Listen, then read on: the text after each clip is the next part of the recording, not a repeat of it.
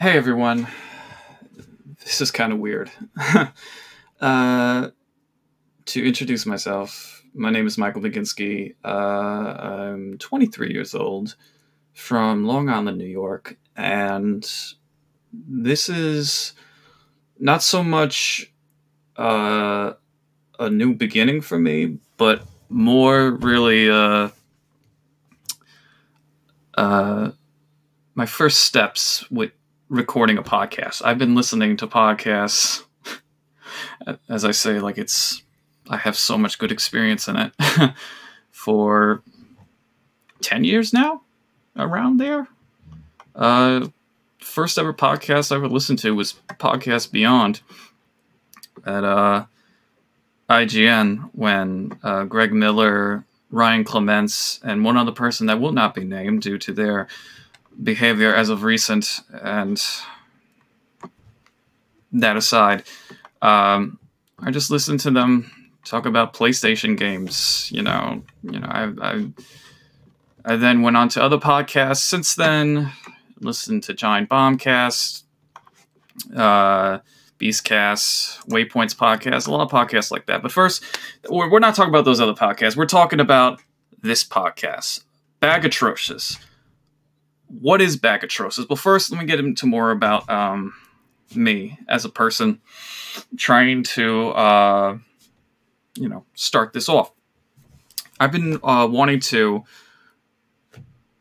cover and talk about video games for a really long time since 2008 when the industry of actually covering games was completely different than where it is now in terms of the type of jobs that are available for people covering games, uh, the types of ways you can talk about games. I have learned so much from uh, just you know following the sites that I like to follow and expanding my horizons on actually on on how to actually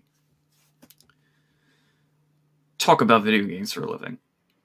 Now, I used to try to write about games as okay, here's the visuals, here's the gra- here's the audio, here's this and this. I wrote for a website. I don't remember the name. I don't even remember the person who talked to me about it.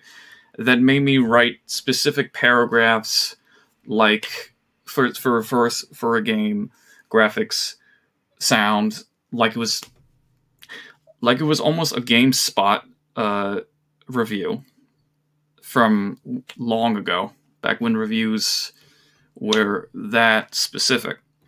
And I just did not like it. I just felt like, why, why would I be writing about games like this in such a limited format? So I stopped doing it for a while. Granted, I never got paid for it. I just stopped writing for them and told them, uh, from the best of my memory.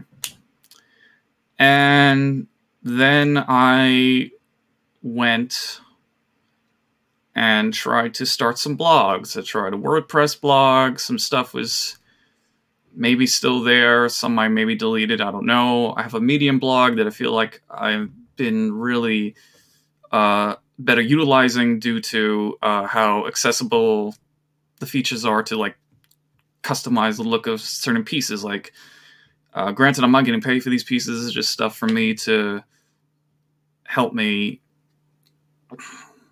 help me uh, gain some personal experience with talking about this stuff. One I really thought I did an okay job with. I don't. I haven't really received any feedback from people uh, about my writing, but my Alan Wake piece, uh, eight years late, um, that I wrote because I recently in recent months played Alan Wake for the first time after getting a PC that could actually run it, uh, and just loving my time with it. Just really loving my time with it. Which, if you want to check that out, that's at uh, uh, medium.com slash at bagmanman. man. Uh, hopefully, I got the the man's right, but I'll talk about that. Why I'm correcting myself later. Anyway, uh, so there's I have a Medium blog. I have uh, actually the links can go in later. What I want to do with this channel is I want to talk about video games while at the same time not talk about video games. Now, you may be asking yourself, but you put your category as video games. Why would you put your category as video games but also not talk about video games? Well, person I just made up a voice for in my head because sometimes my brain acts weird. It's because I can't choose multiple categories on Anchor. Uh, even though I am really enjoying my time when using Anchor so far because it's a more accessible way to record this podcast. for you motherfuckers. Anyway, sorry for cursing already. That's why I put it explicit. Um, what I want to do is talk about video games without actually constantly talk about video games. I think about what the Giant Bombcast does. Think about Waypoint. Think about a lot of podcasts that may seem like video games is the main central point to them, but they still diverge. They still have talk about other things besides video games. Not like the central focus isn't video games, but they may talk about what has happened in their life recently. Granted, my life is not that exciting currently. Uh, the only exciting things that are happening is me actually taking my time to record some stuff. Uh, but other than that, th- this will be a solo podcast for right now because I I have no way of actually knowing if I can get another person to talk with to make this process seem more you know to expand on what this podcast can ultimately be but uh, this podcast will mostly be me talking about video games mostly one video game a podcast because i'm only one person. Uh, and then closing and just you know whether i'm in the middle of a game when i'm just beginning a game if i have closing like final like word on what i ultimately feel about a game i'll discuss it here. Uh, for this podcast i'm going to start with uh, red dead redemption 2 uh, full disclosure i'm been really uncomfortable actually wanting to talk about this game because while i was excited to play this game beforehand listening uh, and reading the reporting about the labor practices at Rockstar Games, including uh, uh, it, workers enduring 100-hour crunch uh, crunch weeks, has made me. I was I, I, I feel like I can say I feel a little guilty. I, no one's making me feel guilty. People are airing their thoughts on Twitter, and no one's and by doing that they're not making me feel guilty but i do feel kind of guilty because like ultimately i don't know if my money's actually going to those developers because all that work they could put into they've stayed they weren't able to see their families because of that because they worked such extraneous hours because of very uh, horrible work practices both rockstar and really a lot of uh, places in video game development granted i can't say that like I'm an expert because I'm just only a person recording a podcast in their room, hopefully with the utmost silence as my fan still goes off onto the mic from my speakers, excuse me, from the laptop. But also, I'm on a chair. But I have to address that because you can't talk about this game without addressing what developers from Rockstar, both anonymously and non anonymously, have talked about when it comes to uh, working. So, with Red Dead Redemption 2, right out of the gate, you can see okay, that this really was developed with a crunch intensive like process because of how okay all right let me let's start from the top red dead redemption 2 again, not deviating away from the labor practices that have it. It takes place 12, 13 years before the events of the first Red Dead. You with Dutch van der Linde and his gang, as you play a character named Arthur Morgan, who are basically uh, slowly realizing that the ways of the West, the, the days of the outlaw, are coming to an end.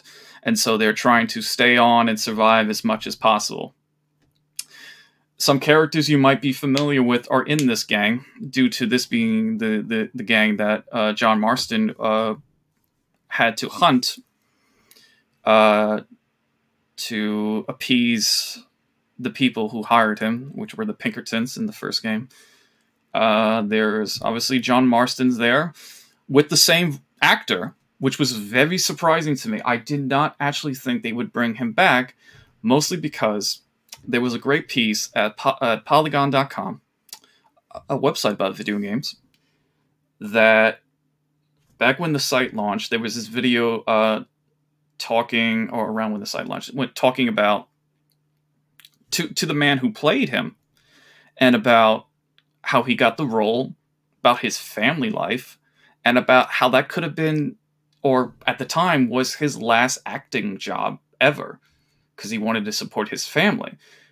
So when I played this and I heard his voice, and I'm thinking, is this is this a sound alike? Did rock because like Rockstar has in only certain circumstances they've only brought back some of their actors uh, for certain games because here's an example that goes right back into the labor and uh, compensation stuff I've been talking about. One of the there was an article from about nine to ten years ago from the actor who played Niko Bellic, who did, did not realize after he recorded uh, his audio and did everything, his performance for uh, GTA 4, that he received no residuals or compensation from that. That that was a very early in, indicator for what would become the uh, the SAG-AFTRA voice actors protest that happened years and years later, or around around this time specifically. But him him not returning, I'm thinking at the time, okay, they would never bring back another one. They're always bringing in new people, maybe celebrities for other stuff. For maybe GTA Five, who the hell knows? Then I went to G- then when we went to GTA Five, you know, they bring in actors who are not as well known. The only well known actor from that game was um, I don't remember his name, but he played in a live action Nickelodeon series that a lot of people liked. Maybe a lot of redheads liked, especially because of their signature red hair in the show. I don't know. I didn't grow up with that stuff. I grew up with the later cartoon Nickelodeon stuff. Anyway. But they brought back an actor from the DLC of GTA 4 into GTA 5. Same actor for this character, and then they kill him off. And I'm thinking, okay, so that's sort of a, a first for bringing back an, an actor for how much short screen time and presence they have in the in the uh, production. And then here, when I hear John Marston, not only is it his voice, but he's able to. Again, it's been a long time since I played Red Dead Redemption. I tried to play on backwards compatible Xbox One because I never played it on that system. And boy, does that run better on a Xbox. Uh, I don't remember exactly how he sounded there because obviously it would be 12 years late for John Marston. But it, it's it's that actor, and his performance is more honed in, and it's weird. It's really weird to hear his voice again. With with a different uh, coming from someone with a different perspective on just everything in life, because like eight years ago, was a different I was in a different place eight years ago than I am today. But anyway, you have John Marston return. You have Javier Escuela, who uh, I mean, it's in the first game, but spoilers, you kill as Marston in Mexico when you get there with that song that plays when you first enter there. That for me personally I liked at the time. Others may not. Bill Williamson, who I remember being an annoying shitbag and was in the intro for the first game when you go to that fort. Uh, you have Dutch, who's the leader of the Dutch Van der Linde gang, who in this I feel somewhat uh, I, I empathize more in why he's doing the things he's doing because Red Dead Redemption it was basically if I could remember right, Dutch Dutch uh, felt like the world was converging on him and the world no longer wanted people like him, but he still wanted to survive, from what I remember. Here it's kind of showing him and the and the gang trying to survive as outlaws or no longer being a thing of the present and more of the past and you empathize him trying to make sure like you seeing him caring for everyone in his gang even though he's giving them shit. It's it's a really good performance from that actor and I, I know that's the same actor as well. Like i think a lot of those actors especially surprisingly seeing uncle the character that was at abigail and jack marston's house is was not only part of the gang as well as abigail but is uh really really endearing as well. It's like I mean, you, granted I don't know how that I think okay, now I remember. Excuse me.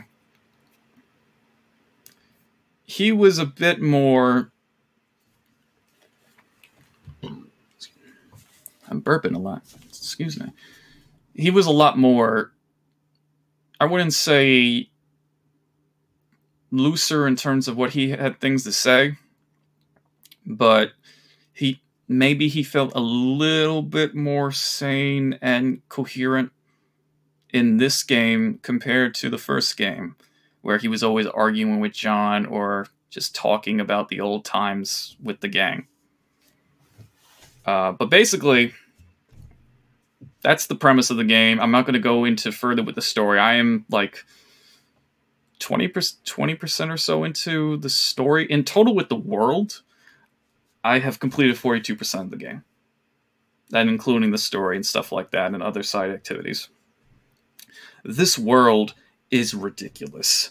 You have so many different types of terrain and people you come across in these terrain and and and types of uh, period appropriate vehicles and creatures and the type of weaponry you get and all the specific and very clear well i wouldn't say clearly but very defined and slightly slightly i'm thinking of the word i could think of the word slightly okay. It's very it's it's not difficult to how to un- comprehend the systems. But there's some there's there needs to be the systems are a bit difficult to no. Okay let me start over. The systems are easy what when you're used to them but when you first learn about the different types of systems at play uh, making sure your weapons are clean, making sure your horse is okay to increase the bond level, and just ultimately making sure your saddle stays with said horse because if you lose said horse, that horse is dead and your saddle may or may not be there anymore. Again, that's never happened for me, but that's a thing that could happen. Or the wanted system that has come back, where if you do some crimes while not disguise, whether with a bandana or mask you can buy. There'll be uh, law officials after you. You'll be wanted, and depending on how much you do in a specific area of the map, like the type of crimes you do, the, the violence, uh, depending on the context, there'll be a bounty on you. So I did a, a story mission where I had to, uh, to keep it as vague as possible, I had to rescue one of my gang, uh, one of my fellow gang members from a prison. Uh, very scripted at how it went about. I, I don't. I could maybe could have done it a different way. I don't know. Could I use the mechanism my friend told me about to pull the the wall off, or could I use the dynamite he said I should use? Who knows? But I, I used the mechanism just to see what it would look like. So once that's all done, and you'd go through this very wouldn't say scripted, but very elaborate shootout with uh, the people in this town. You escape to end ultimately end the mission, and you look back on the map, and there's a three hundred dollar bounty in that area. There's a it, there's a whole red zone around this one specific area of the map that if you go to and are not disguised and you don't avoid law enforcement while you're there, they'll catch you and they'll immediately either they'll stick you up. Should be banging my laptop.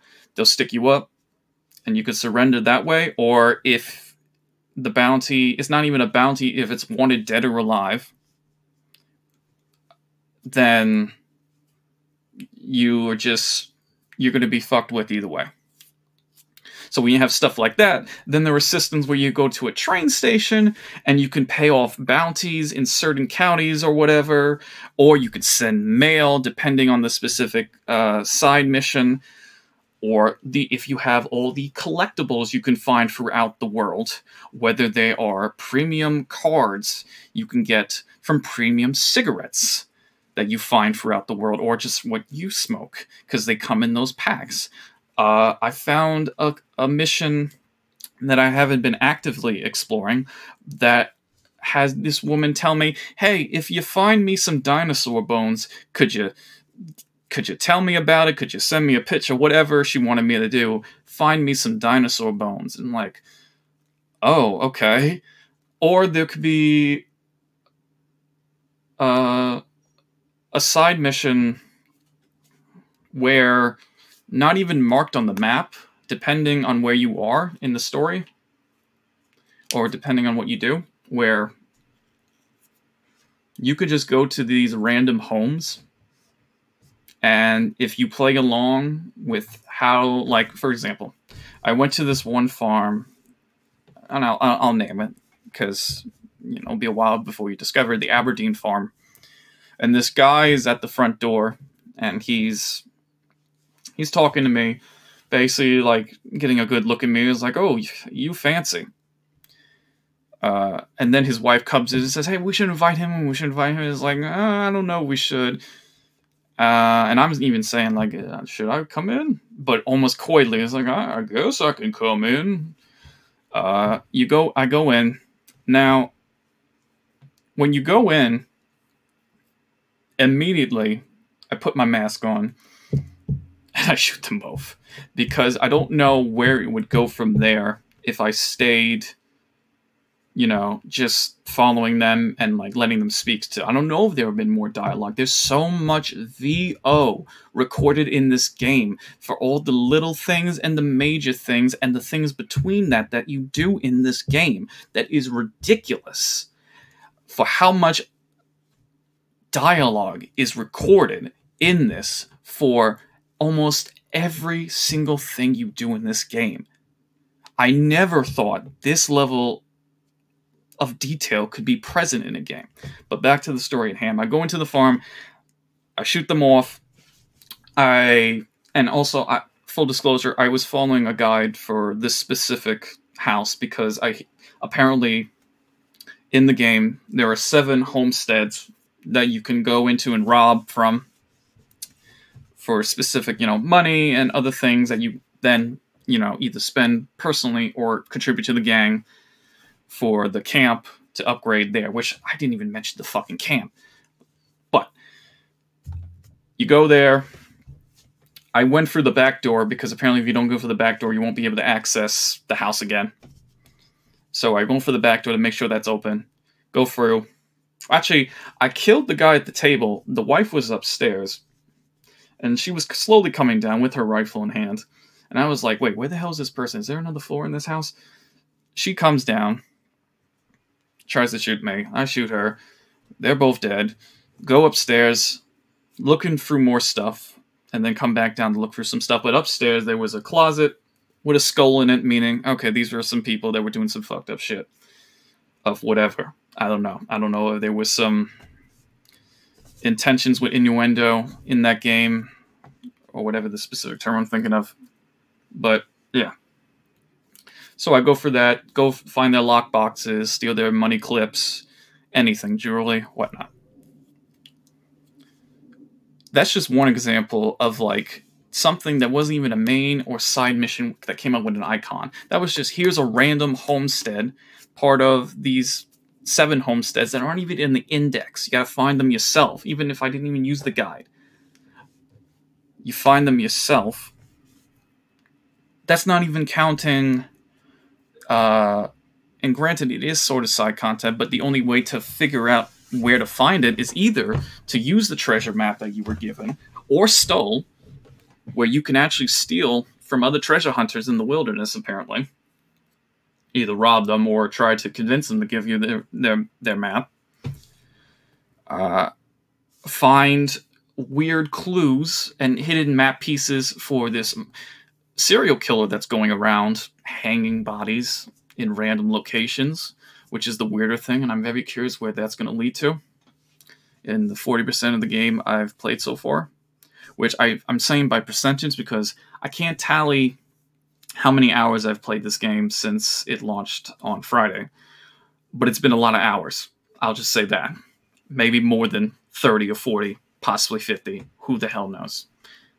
Anyway, not just with that, but also where you go into towns and you're just talking to people the dialogue system that is more than just passing by and them saying a thing and you doing nothing you can greet them you can antagonize them antagonize can be like saying like very very lowly insults to just starting a fight with them out of nowhere all because you called them a word that would only be insulting to them and not to anyone in real life. It's and then in that town talk to people where you can get hints about oh there's a shady business happening in this place that you may have bought stuff from before for example in the town uh, where you first is the ma- first major town in the game valentine when you go to this town you go around you, you know there's a doctor there's a general store there's a gunsmith there's a hotel, there's a saloon, there's a lot of stuff like that out there. When you go and and and help someone that may come up in the town, they'll give you a hint. They'll give you a tip. It's like, hey, listen, there's some shady shit happening at the doctor's office. Maybe you should check it out sometime. Just look around. And so, I I, I think shady shit. What are they talking about? Look around. Just explore the town more. I find this door, this big metal door behind the doctor's office that has a, a hatch uh, slide, whatever it's called, for when you, you know that one scene in Who Framed Roger Rabbit where that guy opens where when Bob Hoskins' character uh, knocks in the club door, and uh, unfortunately, an, an, an ape in a suit uh, opens the slide thing to only show his eyes through the door. It was basically that kind of door. And guy opens it, says this is private property, whatever, then closes it. And then all of a sudden, I get a thing on my mini map, which, by the way, you can turn off, you can expand, you can keep it at its regular size, or you can just turn it into a compass. Sometimes I turn it off because it's actually cool how much space is remaining on the screen when that big mini map is gone. Anyway, now all of a sudden, the doctor's office indicator is blinking. So I go in there. I make sure no one's outside, make sure the door is closed.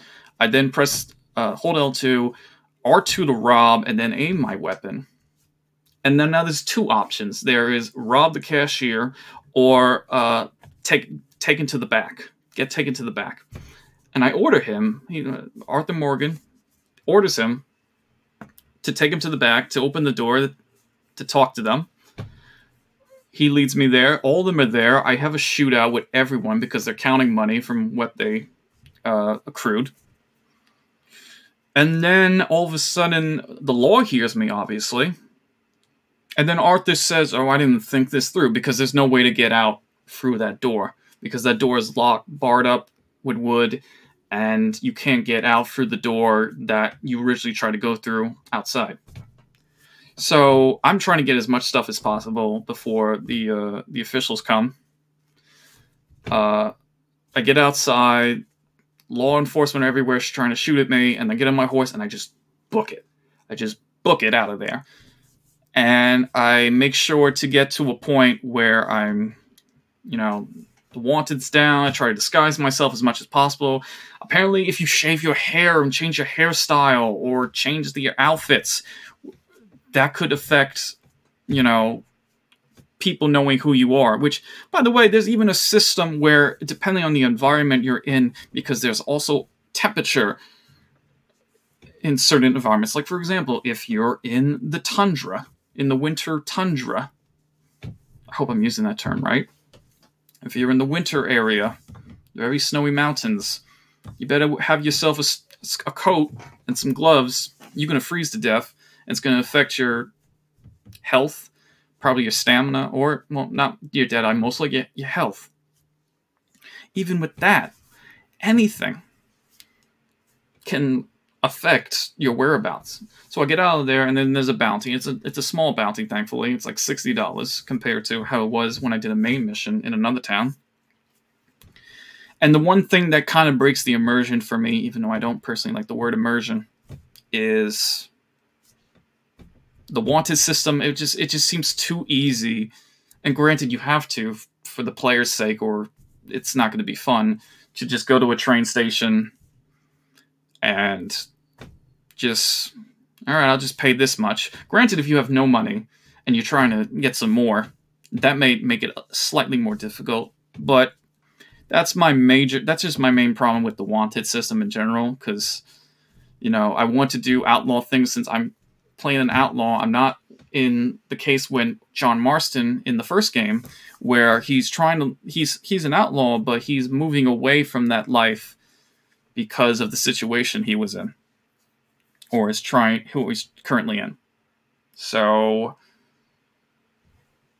again, that's just my main criticism with that. I could go even further with the amount of systems between hunting and how elaborate the like just the the work the amount of animation that you do in the smallest things when you search for items and when you go hunt from oh well this animal you shot with an arrow is still twitching on the ground. You have to kill it so you slowly you know hold square. Excuse me. You hold square and all of a sudden you're slowly putting the knife into this animal and then they die in a very I say painful and really un- uncomfortable way. And then you can just skin them. Skin them, and the animation for skinning is so elaborate. It's literally like I am literally putting this knife into this animal and taking it whole. And depending on the size of the animal, it go right in your satchel, which don't even get me started on the amount of shit you can hold in your satchel, to holding it on your shoulder because it's so big you can't fit it in there, that you have to put it on your horse which that could affect the weight and uh, of your horse, which then affects the stamina. Then there's also you can carry the whole animal you just skinned because because you know you got to get food for the camp or you got to sell some food to a butcher and stuff like this not even counting with the systems that you have to maintain with the health there's the regular health bar that you can upgrade by doing activities that might be familiar to people who've played uh, GTA 5 or whatever, where constantly sprinting, constantly doing specific activities. In this game, especially for health, you would uh, uh, go fishing. You know, just you can get in the, in the, in the world and in certain environments, you can find these bottles which just either help you increase the type of XP that you get when trying to update upgrade your health uh, and there's no menus for that. Or you can just do activities, extraneous activities, and just help people. Stuff like there's so much stuff to do. I, am not trying to make it sound like, oh man, I'm not trying to make it sound like it's this great thing. It's just there's so much, but yet somehow compared to other games such as Assassin's Creed Odyssey, hell, even Assassin's Creed Origin, even most Ubisoft open world games, because of how everything is presented to the player. I don't feel overwhelmed. I only want to do more. In the case with Origin, and to quickly make a quick aside, with the case of Origins, I only wanted to do more because I loved Bayek as a character. And I didn't feel like it was a checklist. I was feel like I was doing what the character was described as, as being a Medjay, a helper, compared to Assassin's Creed Odyssey, where everything felt like just one big long chore and I played that game for 77 hours. I think it was 77 or 70. I don't remember. Uh, not, and I did it because I wanted to see what happens in that game. And granted, there's some really wild stuff that happens that I can talk another time about. But right now, we go back to Red Dead. So when I see all these systems, the animations, the visuals, the the, the, the both mechanical and and and superficial systems at play. I hope I'm using the word superficial right. I know I say that a lot. I can tell that, man, a lot of overtime, intensive, disgusting crunch work went into this. And I that's when the guilt sets in where is enjoying this taking away from all the fam from all the people who couldn't be near their families when trying to make sure this game went to gold. Because uh, back in fall of 2017 this game was originally supposed to launch in the spring of this year then got delayed for to fix the qual you know polishing and whatnot. But how do i know that's not that was not more just crunch that took place for for these people to make this game go gold. Like, what were they doing before that they had to delay to the fall that they couldn't still release in spring? Because grant, because I will, I will give this game credit because it, in some ways, it is incredible how this game exists in the form it is. Because I've barely had the game ever crash on me, and I've barely had the game even uh, skip frames and have the frame rate hitch or anything. It really does run amazingly. And I, I should say, I, I played this on a PS4 Pro on a LG 4K OLED television. You know, I don't know how it looks in 1080. Probably like a game that runs in 1080. But that game can look in, incredible on on a 4K OLED display, which also the HDR plays a uh, a point in that as well. But I can't I can't, I can't deviate from those issues of labor because it, it makes me think it's it's it makes me ask a question that maybe I should know or someone uh, wiser and smarter than me would would tell me not to think, but am I doing a disservice to the uh, recent union efforts, uh, such as Game Workers United, which you can find at uh, their Twitter, Game Workers United, I believe is their full Twitter name. Uh, the efforts they're doing, and others like them, in terms of disputing bad labor practices in the video game industry, just labor issues across like the comic books industry, especially. Like there's such an incredible movement happening there. Am I insulting these people if I play a game that not only had this much discussion around it, but has now recently been reported about how both Dan and Sam Houser, the major figureheads notable, and don't say in a positive or negative, but notable figureheads of this developer at Rockstar Games received $530 million in royalties to them, to them and other higher executives and possibly investors. That's the part that gets me guilty. Because I don't know how compensation works for developers in a, in in places like Rockstar, in places hell, you know, talk about with Telltale games. did any of that money actually go to those people that I've played with after the first season of Walking Dead, where they really took off? When I bought Batman, uh, Enemy Within, and the previous season, Tales from the Borderlands, when I liked that game before I can never go back to that game because Chris Hardwick was in it. But that's another story. Or The Wolf Among Us, which had an announced sequel, but then no longer is the case because Telltale is gone because they ran out of money. With stuff like that, am I doing a disservice to these people by playing this game and adding to the media po- positive media circus? And I shouldn't say circus. That's that's mean, but the positive media wave that's happening from outlets that cover that have either focused squarely on the labor issues that have happened at Rockstar, or have talked about it either on a podcast or made a news article about it and then talked about the game like that never happened. Like, am I adding to that? And granted, I'm not a major site, I'm just one person, but I'm really having a good time with Red Dead Redemption 2. Like, I'm really enjoying it.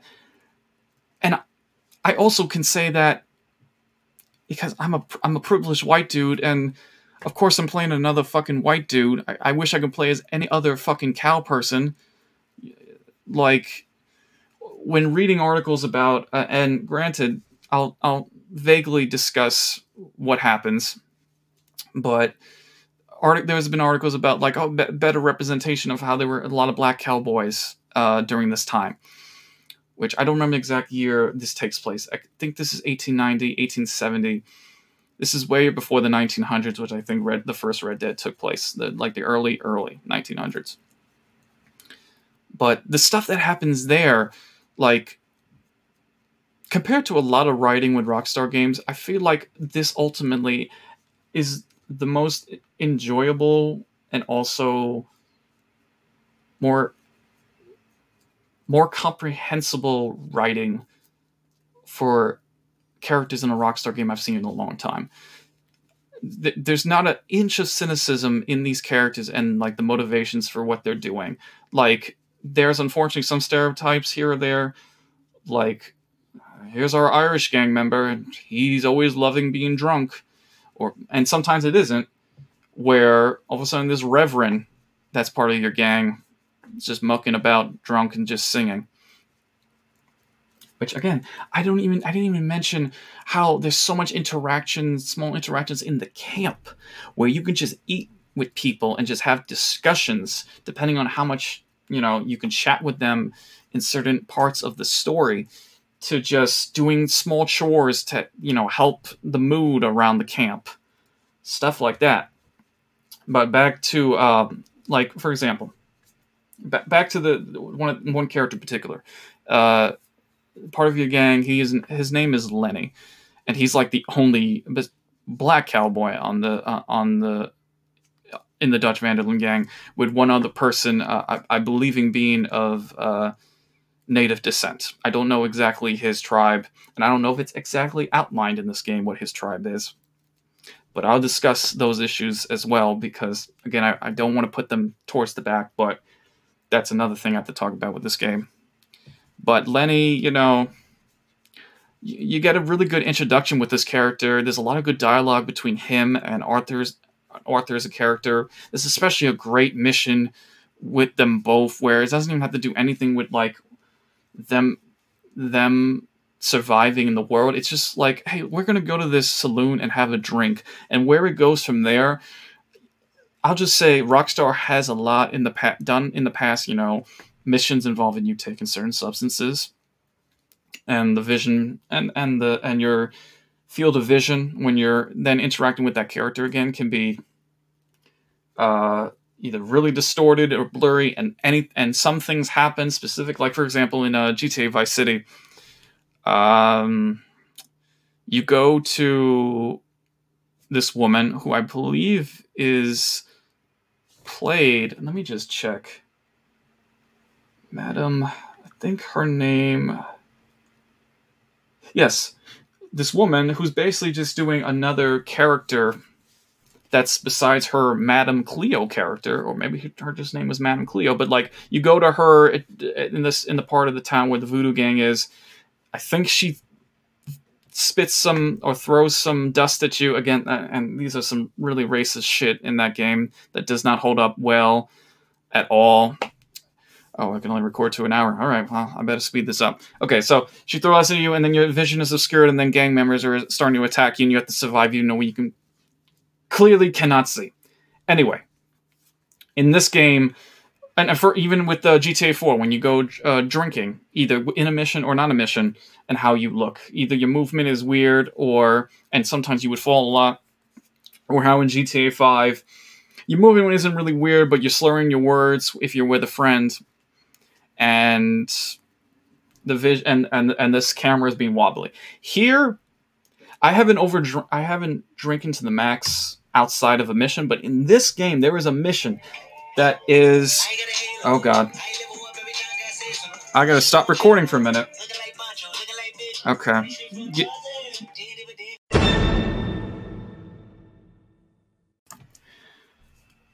So, hopefully, I edit this part out where my phone's ringing with uh, a ringtone that I personally chose for it. But okay, back to where I was talking about. If I can remember where I was. Okay, yes. The mission with Lenny where you go to the saloon. Out of all the types of missions where you either drink alcohol or drink alcohol, drink alcohol, or take any drugs in a specific context in the in the Rockstar games, GTA, hell, even the first Red Dead Redemption. I, this is my favorite type of those missions because of what happens and how the and how the cutscenes play out and how just the whole the whole general vibe of that mission is so funny is so ridiculous and not in a Saints Row kind of ridiculous, but more of a I this situation seems like seems very realistic somewhat and it's funny. It's really funny. But like to go specifically back to Lenny as one of the only few black cowboys in the game you, you get a little bit more insight into his life where he was owned as a slave and how what happened to his family and everything. Uh, and just him discussing issues related to being when he was a slave uh, and talking with the other uh, members of the gang. And there were points where I tried to look at what the game because again the main the main writers on this game I, I can I feel like I can safely say none of them are people of color. None of them are black. None of them are Asian. Uh, none of them they're mostly white. Uh, apparently also I, I I always misunderstand what the fuck the dude who's basically Lazlow in real life and has been across the GTA games does at Rockstar, but apparently he was also a writer on this game besides one of the Housers, I think. Anyway, I tried to look at the dialogue there to see if it was coming from a good place or it was coming from a place where it's trying to tackle this issue or uh, of this time in a very uh, appropriate way without denigrating why that issue was an issue.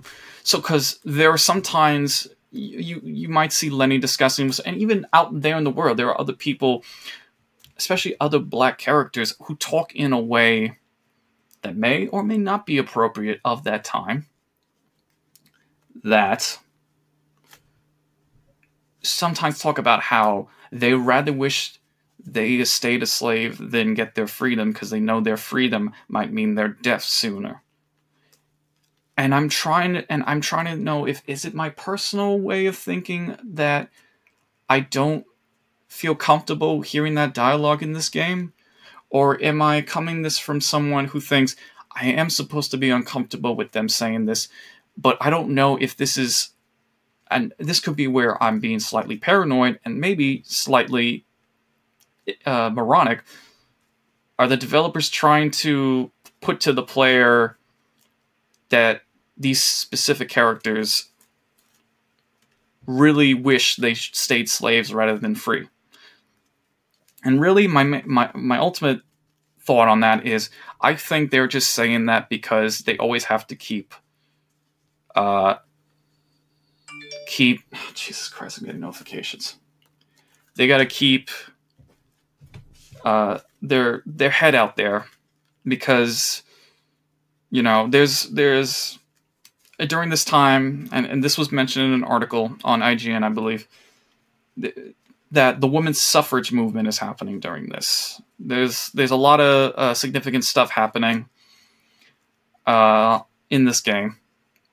So I'm coming from this saying, thinking, this character, and again, I'm, I'm you know, you could not take what I'm saying. You could take everything I'm saying with a grain of salt because I could be just making shit off my ass. But this is just my personal thoughts with this character, and I say this as a as a white person. I think they are saying this because they don't feel safe even if they're free right now. But that doesn't mean. I, I think they're just saying it just to say it. Not really mean it. Like, of course they're happy they're free, but he's just saying it because besides well also he's an outlaw so in his case he has even more worries to be had but i think he's just saying that just because he's he's just letting stress go. He doesn't actually want to stay a slave. Of course not. No one wanted to be a slave in that time or any time. So, with Lenny, I really like that character, and I'm so afraid of where that character goes next because I hope.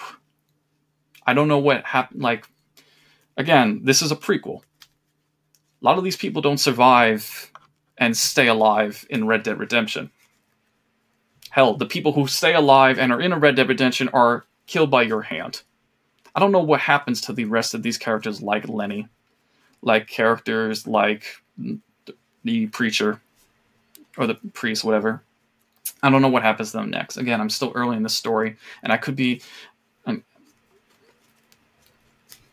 Anything can happen from here. But so far, I really like Lenny as a character, but I'm just so afraid for what happens next. So, with that said, I have to discuss also, and I, and I say I have to discuss uh, how between how it's been foreshadowed and from what I'm hearing here or there from other people, and this is my personal thoughts, and I'm not going to put how I feel. I'm not going to take what others think and put it into my opinion about uh, the showcase of indigenous tribes and uh, of people in this game. The the western the west the, the western genre has never been great in terms of being a positive representation for people of different ethnicities uh, in the United States. It's always been, and this game is that too, in a lot of ways, of strong, masculine, white cowboy protecting others uh, from evil, possibly dark-skinned uh, enemies. Because unfortunately, that's have been not even unfortunately, because that's always been the genre, and in some ways, that's that's how it's always been. So, or if you're, or if the character of an outlaw is either a, a mustache twirling, just any character that is very stereotyped, heavily stereotyped to convey to the viewer, the player, or whatever that oh, this is the bad guy. Don't don't don't uh, trust him or them. Or in the case of the constant amount of Western media where oh, the good heroic cowboys defend the town from the savages the savages, a term that's used a lot, and the term that's used a lot in this game in ways that you make that make you not like certain characters because of the way they use it. Anyway, I have limited time due to Anchor's requirements. So, so far, I have not interacted with any tribes of in, that are of certain moniker. Like there's no Cherokee, there's no Montauk. I think Mon- I think I'm saying that correctly. Please, if you want to correct me, do it appropriately at twitter.com slash bagmanman. If you're not going to come in appropriately, ugh, if you're not going to come at me appropriately, do not at me. Please. But there's no specific moniker of tribe I've seen just yet. Again, I am very early in the story, so I do not know what happens from here. But I will say, I I am hopeful that what they do in this game, in terms of trying to represent a group of people that feel outcasted and deprived from what the white man has taken from them in the context of this game, uh, does not go into white savior trope. But again, you play as a white man, so anything is possible with that said, ultimately, with this game, I'm not finished yet. It's going to be a while till I finish this game, but what I am enjoying my time with it so far. And I really like it. And I don't want to feel guilty that I like it. Because again, with with the issues I, I, I spoke on with the labor and just in a general thing for the video game industry. I do not want. I can wait longer for a game from a developer that does not crunch and make their uh, uh, workers work over 100 hour weeks. I am more than fine. I'm more than fine with waiting two years, three years. I have patience. I'm an impatient person, but I can be patient with certain things and work on my patience. And with games, I have I'm okay being patient. Absolutely. I also want workers to be better compensated. And I want workers in the video game industry and other industries like it, especially the comic book industry, to be unionized because workers deserve rights. And I shouldn't feel guilty about. I no. This is what I'll say. I'll close off with. I should not feel guilty about playing certain video games because the possibility of the workers being taken advantage of is highly likely. I want to be able to play a game and still be happy that I'm compensating the people who worked at this uh, place. Now, that's that's a fantasy of mine right now. That could be a reality. Right now, it's a fantasy because depending on the size of the team, anything could happen. But that's where I'm at. So I say with Red Dead Redemption 2, I might do a second episode putting my closing thoughts on my not even my closing thoughts, my final word on the game because so far I'm really enjoying it. And I think it's one of the most I think this is the game that Rockstar has always wanted to make, and I think they accomplished it, trying to make that detailed world where everything does feel alive and the quote unquote magic that is hidden behind the scenes actually makes me think the people I'm interacting with are real and aren't just robotic in a almost and this is funny to say Westworld like simulation. Coming from someone who only watched the first three episodes of Westworld and thinking Look, I like Evan Rachel Wood, but I don't think I'm going to watch more of this. So, with that said, this has been the first episode of Bag Atrocious. If I could say the word, Bag Atrocious! Exclamation point. If you want to see more like this, which again, I'm going to do a second episode because I've had a lot of fun recording this. If you'd like to see more of Bag Atrocious, I created this uh, account that I uh, connected with uh, Anchor to allow me to get paid for the listens I have for this. Now, you do not have to give me money if you do not want to, but if you do, I really appreciate it. And if you don't, that's okay. You are not obligated to pay me. This is just a side thing. I, I, I'm trying something new for the first time and I'm having a lot of fun with it. So, uh, where you can find me. You can find me at twitter.com slash bagmanman. Uh, you can find me at my Medium blog at medium.com slash at bagmanman. Uh, you can find me at YouTube. And granted, I might just put out a link because I don't, I can't make a custom link due to where I am with subscribers. I don't have many at all. Try youtube.com slash 123genmike. If that doesn't work, I'll put a link to my channel somewhere or a link to a video in my Twitter. Who the hell knows? Those are my links. Thank you so much for listening. I'm really excited to, to do more with this podcast. Stay safe. Stay curious. And stay lovely. I'm out.